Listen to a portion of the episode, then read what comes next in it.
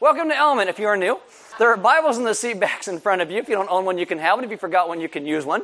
There are sermon notes on all the communion tables throughout the room. They look like this. On one side, you're going to get some places to take notes if you would like. On the other side, you're going to get a thing that reflects on what we talked about today and some questions to go back and reflect on what we talked about today. If you have a smartphone, you can download an app it is called YouVersion. Click on More and then Events, and YouVersion will come up by GPS in your smartphone. You will get sermon notes, uh, questions, uh, verses, announcements, everything that goes with the message today. No videos, though. Wah, wah, sorry for you. Uh, my name is Aaron. I'm one of the pastors here. I want you to stand with me for the reading of God's Word. Uh, this is Acts uh, chapter 3, verses 6 through 8. And it says, But Peter said, I have no silver and gold, but what I do have I give to you. In the name of Jesus Christ of Nazareth, rise up and walk. And he took him by the right hand and raised him up, and immediately his feet and ankles were made strong. And leaping up, he stood and began to walk and entered the temple with them, walking and leaping and praising God. Let's pray. Father, this morning I ask that you would teach us what it means to be a people who trust you in all the ways that you're leading us in our lives uh, from the places where you're healing our hearts and our souls and our lives and leading us to also be sent out. And I ask that we would become a people who also leap in joy of the great salvation that we have received and that we would speak it to one another in ways that bring you great glory as we live in that joy that you so constantly bring us. Amen. Have a seat. All right, so we are doing the summer series about certain miracles in the Bible that have a deeper meaning to them, sometimes that we don't actually see, or maybe sometimes we have interpreted them the wrong way. Uh, we have this cultural mindset today. It is called westernized thinking. We call ourselves the West. Uh, we're a product of this thing that is known as the Enlightenment. And the Enlightenment brought around a lot of good things like the scientific revolution and things like that. Uh, but I also think that the word the Enlightenment, it's a very prideful term because what it essentially does is look at everybody who's come before us and said, those people are in the dark, they're stupid, but we have more light, hence we are enlightened. Uh, there are, again, some great things came out of the Enlightenment, though. Again, the scientific revolution, a lot of the people involved in that scientific revolution were Christians because they believed that God created the world in a way that we can know it that God set up certain laws in place so we can look at those and say, this is how things are supposed to function, and we can figure out the natural world around us in, in certain ways. Now, some guys that were Christians involved in this, uh, a guy named Francis Bacon. That's a great name. No? Did you? Okay. Uh, Francis Bacon. I, Sir Isaac Newton, he's one of those guys as, as well. Uh, even the whole idea of apologetics in Christianity, where we can make a reason case for the faith, starts to come out of this thing as the, as the Enlightenment. So you get science, industrial revolution, modern medicine, democracy, but there are a few things in the Enlightenment that weren't so great. One of the things the Enlightenment did was in people is it raised the idea of our own personal reason above everything else. That if we can't explain something, it must not have an explanation, and we placed ourselves at the center center of the universe. And today, our own human reason, a lot of times, will dismiss the possibility of the supernatural. It's personal and cultural. We all tend to do this. Our rational minds and our westernized thinking want to rebel against this idea that miracles are real and true and they actually happen. It, it's kind of like if you were raised in the middle of a desert and all you saw is sand dune and no water, and someone comes and tries to tell you that there's a place on this earth called Hawaii and you're like, there's that maybe in your dreams there's a place, but I've never seen Hawaii. All I've seen is this. I can tell you this Hawaii is real. I have been there a couple times. It's a very nice place and it's real. But sometimes it's like that. We live in a cultural perspective so often in one place, it's hard to understand what God is really doing in other places. And this is why we're doing this series on miracles. It's to look outside of ourselves. There's a reason why miracles are called supernatural because they're not in the realm of the natural. It's God doing something outside the bounds of nature. And so when we look at these miracles, we have to understand for God to set aside the certain laws that he set up in nature to do something miraculous, there's a whole reason behind that that he would begin to do that. So, what I'm going to do today is I'm going to cover two miracles with you. They're both sort of related. I'm going to give you a macro view of both of them and then connect them because they're both healings. I've talked about both of these before. One of these healings is done by Jesus, another is done by a guy named Peter. If you have a Bible, you can open your Bibles to Acts chapter 3. That's where we're going to start. Um, uh, Peter's a guy in the Bible who has kind of a typecast about him and who he is as a person. Uh, he's kind of arrogant and brash and runs headlong into things. Kind of like in certain movies, people get typecast in certain roles. Like if you want a, a quirky lead in a movie, you choose Johnny Depp, you know, because that's the guy. Maybe not so much with all the allegations against him, but you know, that was, that was the guy. If you want sarcastic funny, you choose someone like Kevin Hart, or you want like smoldering charm that's family friendly, you pick The Rock, because in Jumanji, that's his superpower, smoldering charm. Anybody seen Jumanji? Okay. I thought that was funny. Apparently you didn't. Whatever. Okay. Uh, so, uh, imagine you're casting a movie and you need a male lead that, that is uh, compassionate and friendly and a scientific genius, and your two choices are Tom Hanks and Vin Diesel. Who do you choose? Tom Hanks, right? Because that's the role, that's the guy. If you want someone to drive a car faster, say, I am Groot, you go with Vin Diesel. So, so Peter has this whole typecast about him. And what you notice is after Jesus dies and rises from the grave and the book of Acts starts to take place, God is constantly moving and changing him from that typecast to something new. Where he starts to, his heart starts to melt and he starts to see people and needs around him. And this is kind of where he is at this point. So, Acts chapter 3, going to start in verse 1. It goes like this. Now, Peter and John were going up to the temple at the hour of prayer, the ninth hour. What it shows is at the beginning of Acts, the apostles are still following Jewish heritage and customs, so they're going to the temple to pray. The ninth hour is about 3 p.m. Uh, verse 2 And a man, a lame from birth, was being carried, so that's his life condition, whom they laid daily at the gate of the temple that is called the Beautiful Gate to ask alms of those entering the temple.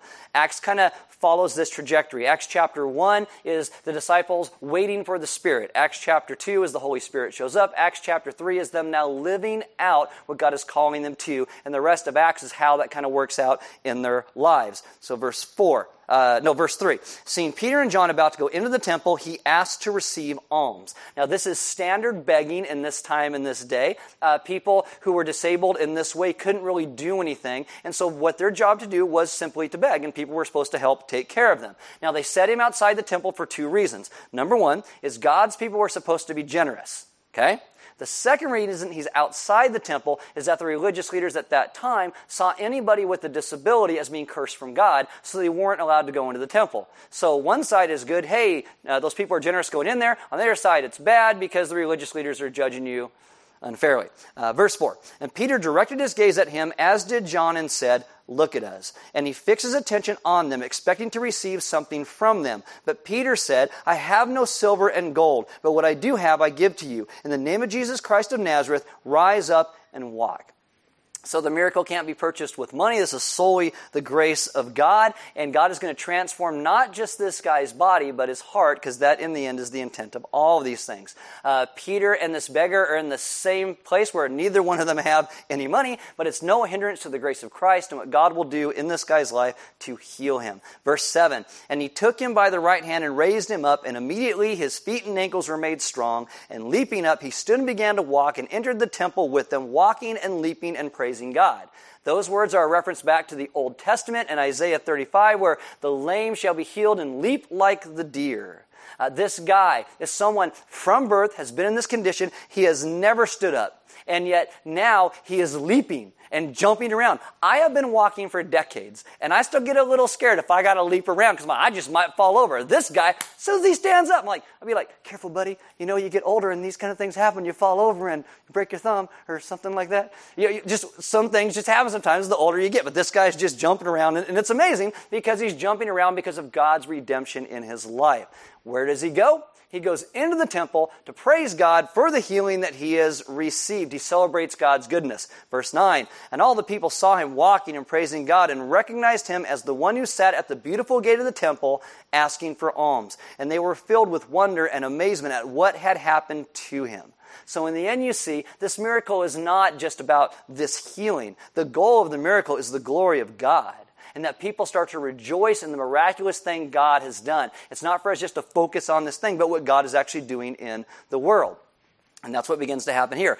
People start to worship God because of the miracle. Now, Acts chapter 3 is the first instance of a miracle like this in the book of Acts. There are actually 14 miracles like this in the book of Acts in 12 of the 28 chapters, but that's the first. And some scholars say if you understand this miracle at the beginning of Acts right here, you will understand every other miracle in the book of Acts. Because this miracle is there to show you how God feels about suffering in the world and what God has decided to do about it. That God is going to send his people to come and alleviate suffering and step into that place, and it shows when our mission in the world is supposed to be. That's where we're going to land and where we're going to end. I'm not going to pray and be done.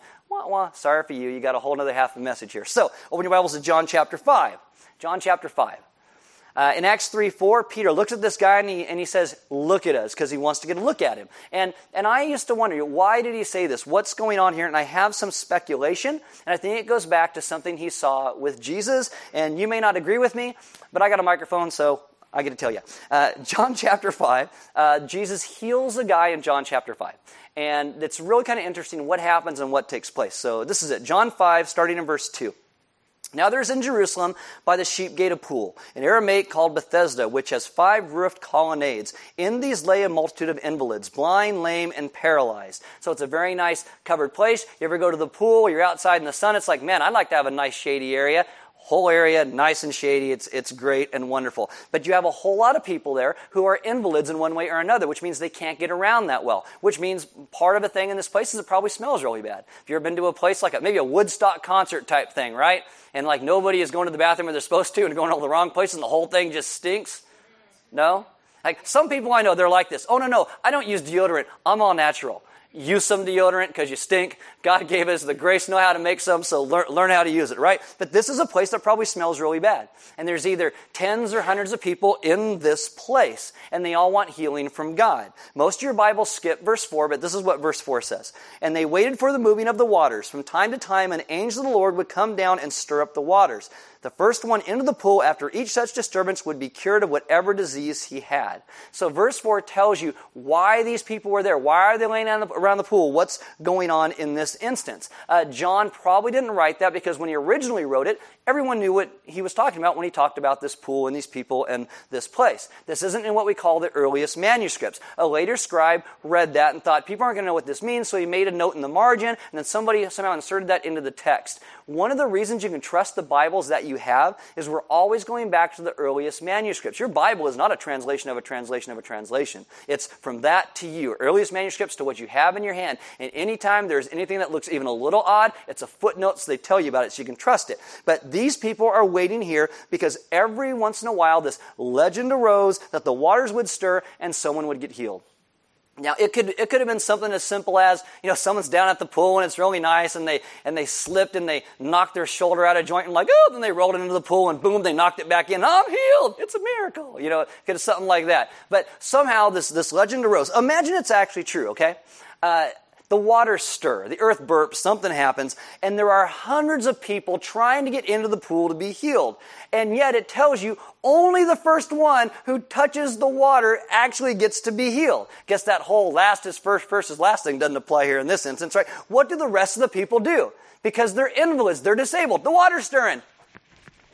Right? And all of a sudden, you're in the pool, and they're all in the pool. How are they going to get out of the pool? There's no lifeguard on duty. What do you do? It's chaos. This place is chaos. This still happens today. There are places where there's legends of healings taking place, and wherever they are, it ends up being chaos with lines and throngs of people all in these different places. Jesus shows up in the midst of this, in the midst of all of this. And this is where we meet this guy. Uh, verse 5, he says, One man was there who had been an invalid for 38 years. You will learn he wasn't born that way. There was some sin in his life that led him to be an invalid, so some decision he makes. But he has been now an invalid for these 38 years years. You don't know how long he's been at the pool, but that's where he is. When Jesus saw him lying there and knew that he had already been there a long time, he said to him, Do you want to be healed? Why would Jesus ask that question? The guy's at the pool, waiting for the water to get stirred so someone can roll into the water, and yet he looks at me and says, Do you want to be healed? Now, I have a speculation on this, and it's not politically correct, so let me go through my entire explanation before you might want to get mad and irritated at me, okay? So let me go through all of this. Do you think everybody at that pool might, do you think everybody at that pool wants to get healed? I don't think so. I don't think so. Because typically in a place like this, you'd sit around with these people, and whoever whined the loudest would get the alms, they would get the money. And like, if you, do you think every homeless person wants a place to live or everyone who says we'll work for food really wants to work for food? I, the answer to that is no, because I have given people food, and I, and I still do. And I have gotten people places to stay, and they haven't stayed where I got a place to stay, and they haven't eaten the food. I think this is one of the reasons in Acts why John and Peter look at the beggar, and they say, Look at us, so they can, they can look at him. And this is sometimes even a lot like a church. Does everybody who comes to church want to worship God and live in Jesus' ways? No, no, we, we don't. Some people uh, have come to Element because they wanted a handout of some sort. Uh, some people are religious and it's just what you do. I feel guilty at Sunday. I got to go to church somewhere. Uh, some people have come to Element looking for a date. Good luck with that, by the way. Is that you? Uh, many, many people go to Bethesda for various reasons. And when people don't want to get well, what we tend to do is sit around and commiserate and whine with one another and say, Look how much worse off I am than you. I like to call our modern Polo Bethesda Facebook because everybody likes to post all their stuff on Facebook and wants everybody to commiserate with them on it. Now, I believe there are legitimate victims out there who really need help. And that's why we must be a people who look with eyes of compassion and grace to see those who are around them. And Jesus, and Jesus looks at this one guy. He doesn't heal everyone, he speaks to this one guy. And what he says is, Do you want to be healed? The NIV says, Do you want to get well? Why would Jesus say that? Because if Jesus heals him, everything in his life is going to have to change. You no longer get to beg. You actually have to get up and you have to get a job.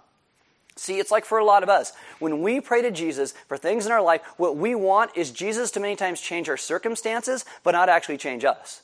We want to do the same thing we've always been doing and expecting Him to change the result of our same decisions, but not actually change us, because we don't really want to get well.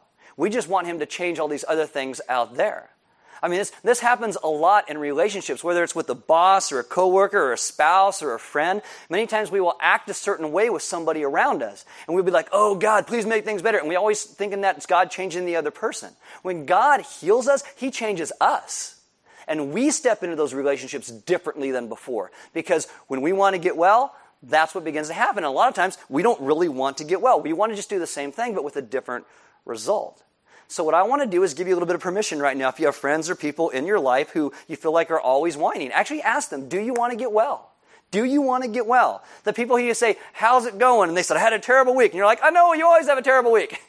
right? So it, yes. Do you want things to really change? Do you want things to change? Like, counseling sometimes can drive me crazy because people just, they'll talk and talk and talk and they screw up the, I lie too much and I drink too much and I watch things I shouldn't. It's messing up my life. Do you want to change? They will say yes, but they really don't want to change. What they want to change is the circumstances that surround their decisions that they've made. They don't personally want Jesus to actually change them.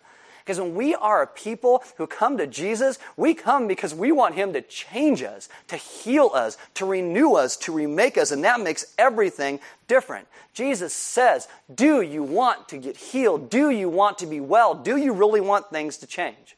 This is this guy's answer. Verse 7. The sick man answered, Sir, I have no one to put me into the pool when the water is stirred up, and while I am going, another steps down before me. Did he answer the question? No. What did he do? He whined. That's what he did. Because he's probably been there so long, it's probably just who he is at that moment.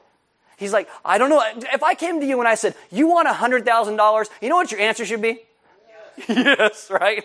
Or no, but, but yeah, you know, it's, it's yes, right. Because it's not like, oh, I want that $100, but I lost it. My brother bought a house for $400,000. No, it's yes or no. That, that's what you want. That's what you want to do. I know you're like, I married that person. I get it. But you know, Jesus blows past this guy's whining, and this, this is what happens. Uh, verse 8. Then Jesus said, Get up, Take up your bed and walk. This reminds me of like the apostle Paul in Philippians 3:13 and 14 and Paul says, "But one thing I do, forgetting what is behind and straining towards what is ahead, I press on towards the goal to win the prize which God has called me heavenward in Christ Jesus." It is, you know what? I do want to get well. I'm going to get up, I'm going to get over it, I'm going to move on, we're going to go. Christ's authority heals this guy in this moment. Verse 9, "And at once the man was healed, and he took up his bed and walked." Beautiful. Here's the next line. Now that day was the Sabbath.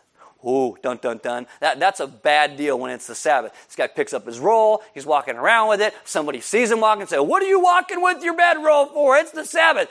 Uh, I was an invalid. I was just healed. Who healed you? You can't be healed on the Sabbath. It's all these stupid man-made rules, right? They're not in the Bible, but that's what happened. And so this guy gets healed. Someone's going to get in trouble. He's going to make sure it's not him. Uh, verse 10, he says, The man who healed me, that man said to me, Take up your bed and walk. Love this guy, right? It's not my fault. It is not my fault. I'm a victim. I was healed against my will. You know me. I'm the guy at the pool. I whine all day long. You've seen me there, right? Yeah. And this guy comes up and he's like, he's like, you want to get well? And I'm like, eh, at the pool. And he's just like, get up. And he was like so overbearing. I had to get up. And now I'm walking around. It's not my fault. He's so rude. Verse 12. They asked him, who was the man who said to you, take up your bed and walk? Now the man who had been healed did not know who it was. Great guy, right? Didn't say thank you, anything. For Jesus had withdrawn and there was a crowd in that place. The guy doesn't know. Jesus slips away. In the book of Acts, okay, I think Peter is careful of his healing of this man. Probably looks at him to make sure he doesn't have an arm shoved inside his t shirt or something like that. But also, what you see is Peter doesn't write this guy off just because he saw Jesus get burned. And Jesus doesn't write people off just because he constantly got burned. Just like God never writes us off as many times as we burn him. What he always comes to us and he says is, Do you want to get well? Do you want me to live? Do you want me to change your life? The guy in John, John 5, again, you find out later, he's in the predicament because of some decision. He had made his own sin. In Acts, it's the opposite. The guy had been like this from birth. But in both cases, you see people go and extend compassion to them because they're living out what the gospel is supposed to breed in God's people. The Gospel Transformation Bible says this The power of God's salvation not only creates generosity, but also drives concern for the weak and afflicted, as seen in Peter and John's interaction with this beggar. It's that the guy isn't a statistic, he's not just someone else who's hurt, he, it's a real person. Both of these miracles, they start to spread like wildfire. And, you know, the results in the people's lives are a little bit different, but in John 5, it's, it's about what God is doing, right? So Jesus goes on to preach a message about the work of God in the world. In Acts chapter 3, Peter preaches a sermon that points to God's authentication of who Jesus is. In verse 15, he says, he, will, uh, he says, uh, You killed the author of life, but God raised him from the dead. To this we are witnesses, and his name has made this man strong. Here you see that ultimately the miracle is pointing to what God's salvation is going to do in the person of Jesus. It's all about Him. It's about the work of God. What is God's ultimate work in the world? Jesus and His rescue and salvation of His people that He is calling in. If we want a solid resting place for our faith, it is always in the person of Jesus. Our faith does not rest in miracles and whether we can prove them or not. Our faith rests in the person, the revelation of who Jesus is.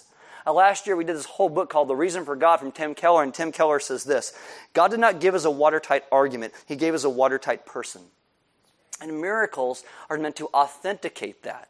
Now, after Peter heals this man, he will preach this message to the onlookers that almost sounds like what Jesus said to this guy. He'll, he'll, he'll preach and he'll say, Do you want to believe? Do you want to get better? Have you listened to Jesus? Really, it's the idea. Do you want to get well? In Acts 3:21, Peter says the healing is a sign of God's coming restoration of all things. This is what it's ultimately pointing to, all that God had promised in Jesus. All the miracles the apostles performed were not just showing authentication of their message, which part of it was, but they were also pointing forward to the kind of restoration that God is intending to do in the entire world. Jesus' miracles were not just a magic show to display his power. if he wanted to do that, he could have written his name in the sky or lifted up the temple or helped the Lakers win a game or something like that. But he doesn't do those things like that, right? He, if you look closely, you'll see almost every miracle that is done becomes the alleviation of suffering in one way or another. It all points to the saving purpose of Jesus. J.D. Greear wrote this. He says, Jesus' miracles did not show off the naked fact of his power, they revealed the redemptive purpose of his power. The do you want to get well? Let me see if I can make this real.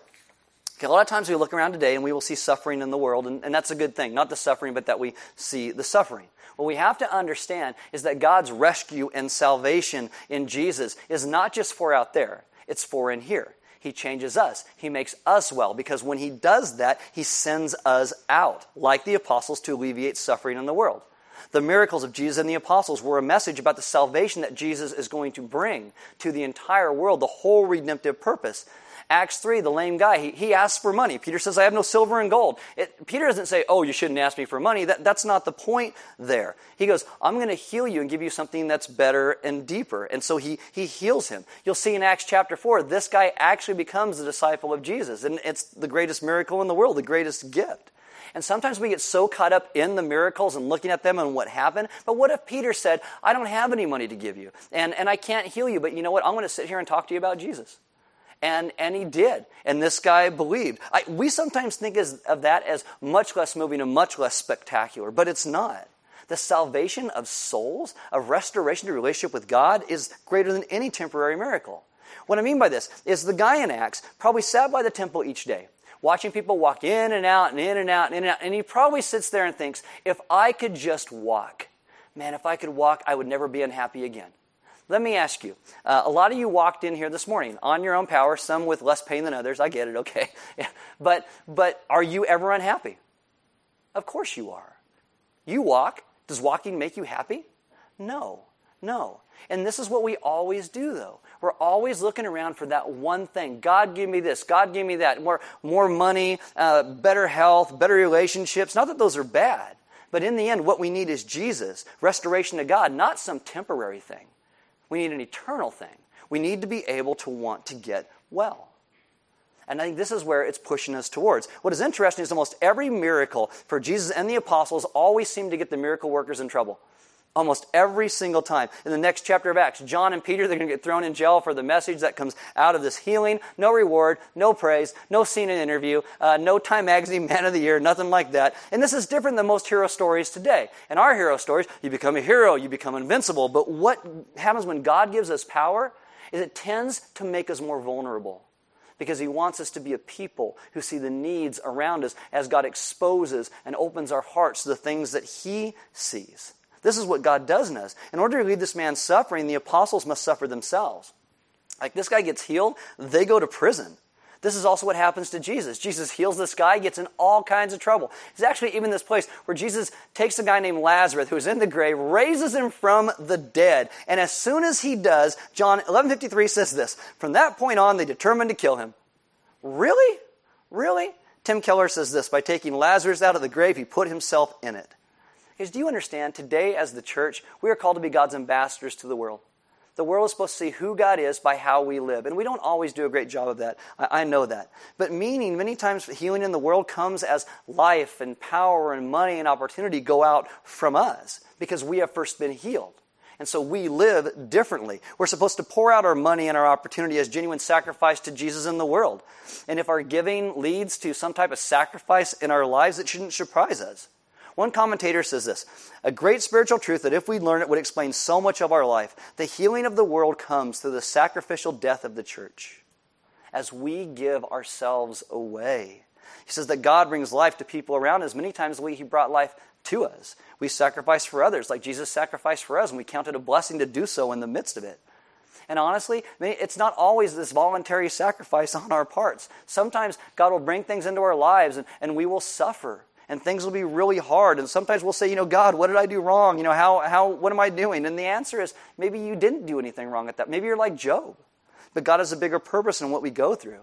Because ultimately, as believers, whatever we go through is to preach about who God is and bring people to Him. And how we suffer and how we go thing, through things is going to have this message that speaks to those around us. And if we have joy in the midst of uh, the things that are hard in our life, it's going to show who God is in all things. Like our suffering is not always just about our suffering, it's about God's glory. God's purpose, many times in things we go through, is not punitive. What it is, it's redemptive for other people. And so we understand this that no matter what we step into, that we say, God, heal me, change me, have me step out into this world because you have rescued and redeemed me, and we see the world completely differently. Now, when I talk about healings, many times people ask this question. They say, Does God still heal today? I think he does. I really do, okay? Uh, I don't think it's always like Acts 3 or John 5, and that shouldn't be our expectation, but God can do anything. And I'd like to help you be a little realistic in this a bit.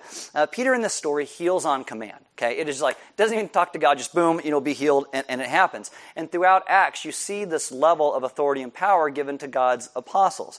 And, and I think when you look at that, it's like Steve talked about a couple weeks ago, that God is authenticating his message of his church and going forward. So it's a very unique time.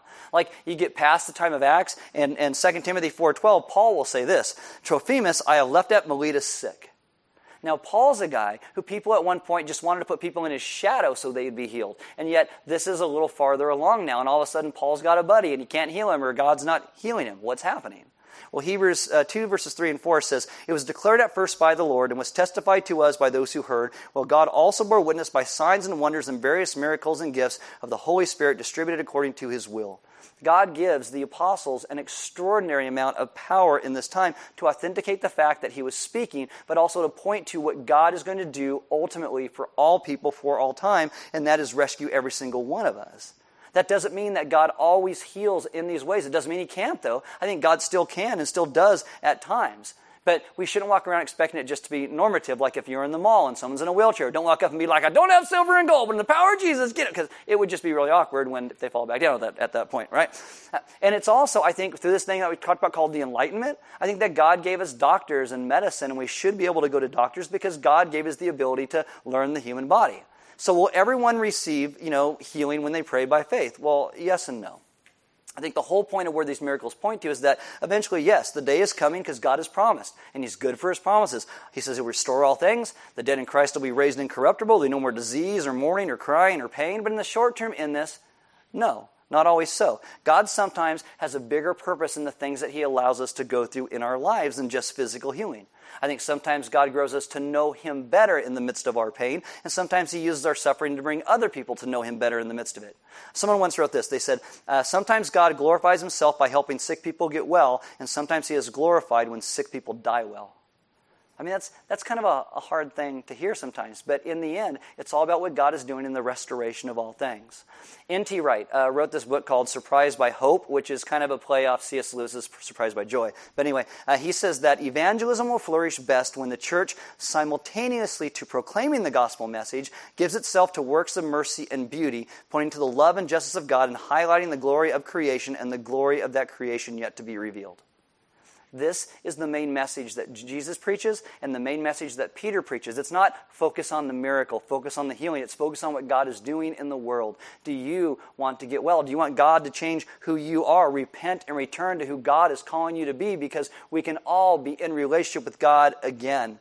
And I think that when we understand and ask, yes, I do really want to be healed, I really do want to get well, what that does is that then changes us to be a people who understand that we have, since being healed by Him, have been sent out into the world as His ambassadors to also be people who proclaim that healing, who, who reach out to be able to touch people, to offer that healing with our own hands. That we are called to live completely differently because our God has come and rescued us. It's, it's again why he calls us his ambassadors. And I get sometimes, if you've ever seen some ambassadors in the world and some of the things they do for their country, it's not good. Just like us sometimes. We do some of the dumbest things. But God doesn't get rid of us. God comes back and he goes, I'm going to heal you. I'm going to restore you. I'm going to redeem you. And I'm going to send you to keep being my ambassador. I mean, people say about Christianity, right? Oh, Christianity's stupid. They're all a bunch of hypocrites. Why? That's not who Jesus is. It's how his ambassadors live.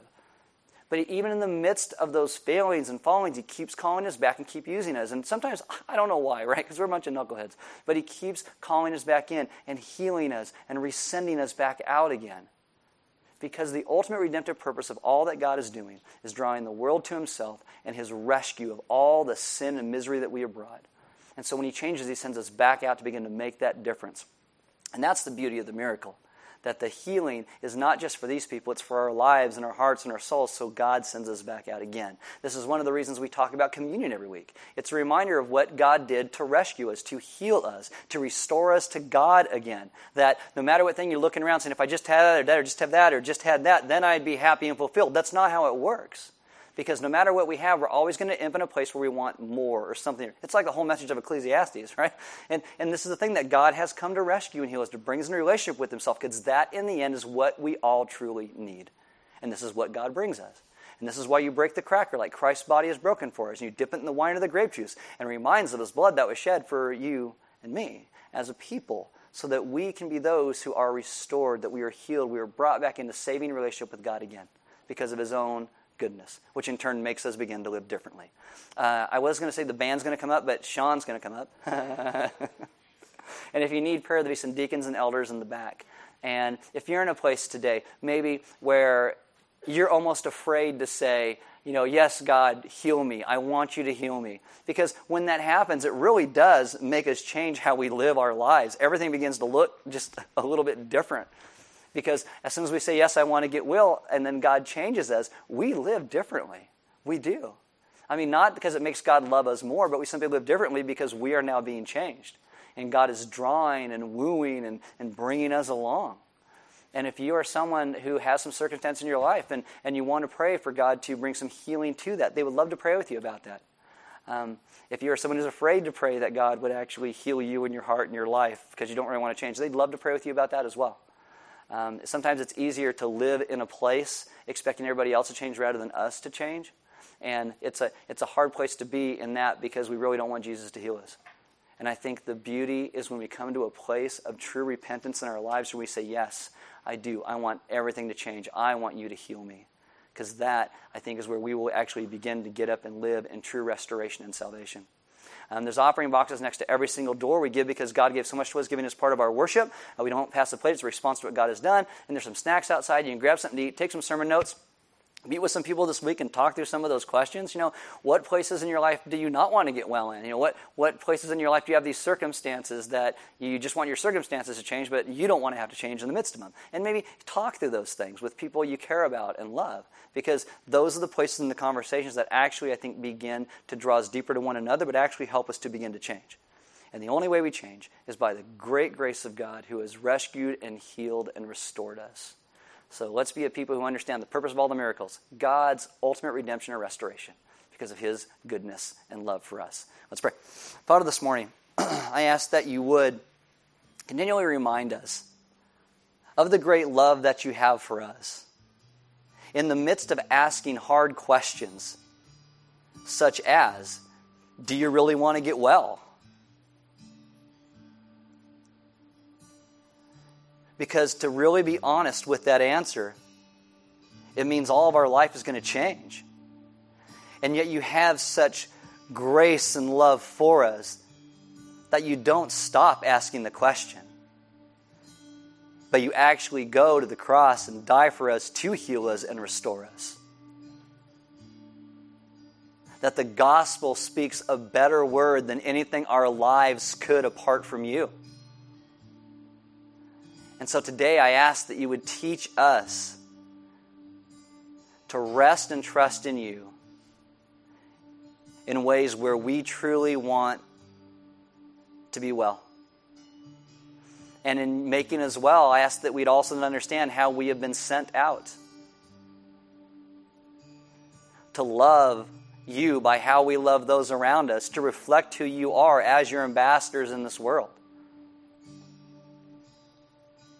Father, I ask that you teach us to place all of who we are in your more than capable hands, and that we would all truly come to the place where we do want to be healed. Thank you for your extravagant love that teaches us in these places of failure and falling down that you still lift us up and bring us to yourself. So teach us as a people to walk in that great love trusting that full health and wellness leads to your glory and our joy. Teach us to understand and live in that. We ask this in your Son's good name. Amen.